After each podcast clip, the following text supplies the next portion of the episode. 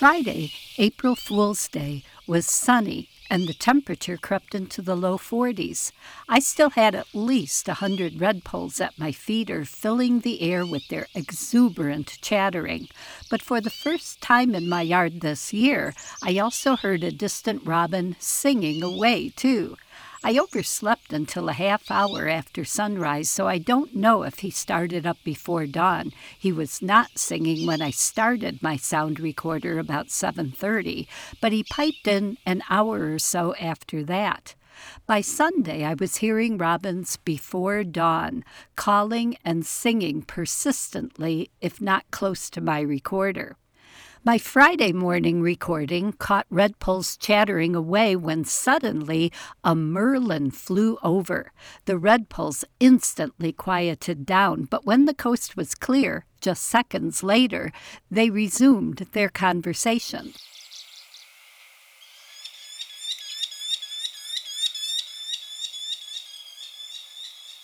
It's only been in the hour and a half right after sunrise that I can record unadulterated redpoll chattering.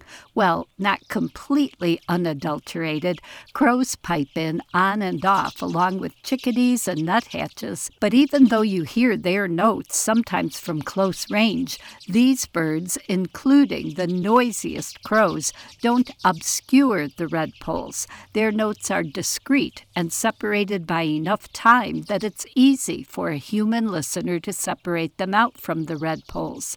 European starlings produce more chattery calls and imitations strung together so tightly that when they're around, their sounds blend in with and overpower the redpoll's chatterings.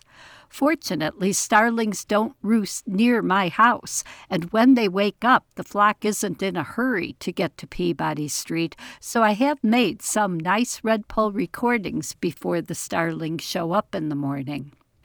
Starlings belonging to a non native invasive species are a horrible ecological scourge here in America, where they compete with native cavity nesters, often outright killing bluebirds and even woodpeckers. But they have their lovely qualities too, which are easy to see and hear if you have an open mind and heart. In spring, their iridescent plumage and brilliant yellow beak arrest my attention, and their ability to mimic natural and human generated sounds is wonderful. Two or three weeks ago, I thought I had a very early common loon calling overhead, but fortunately, I did not submit that observation to eBird because my starling recordings this weekend confirmed that one of my starlings was making a spot on imitation of the loon's flight call. Killdeer will be flying over Peabody Street occasionally starting this week or next, but I know starlings well enough to recognize their killdeer imitations right off the bat. Like most good invasion years, when redpolls descend en masse upon the Northland, they stick around into April. At least 200 were here on Saturday during a brief morning snowfall, giving my yard a very wintry ambiance, but among them was a pine siskin singing its zippy spring tune. I didn't see pine siskins very regularly this winter, so this seemed as promising a sign of spring as the distant robins. Like robins, the bulk of Canada goose migration follows the 37 or 38 degree isotherm. A group of four passed over on Sunday right when I was outside to notice and count them while my recorder caught the sound from my office window. Most days I've been hearing a cardinal singing somewhere at a distance. Occasionally he comes closer to my yard, and on March 15th he was nice and close for a one minute song bout, but I haven't been that lucky since then. People spending time outdoors on February and March mornings can't help but notice black-capped chickadee songs, though many people don't realize that whistled Hey Sweetie is sung by chickadees.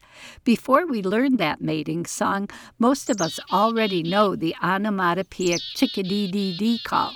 Sure enough, my most welcome vocalization of all this spring has been made by my 19 month old grandson, Walter.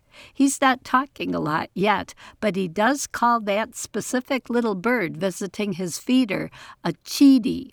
And last week, I asked him what a chickadee says and made a recording of his answer. I suspect that recording will be one of my favorites for a long time to come. I'm Laura Erickson, speaking for the birds.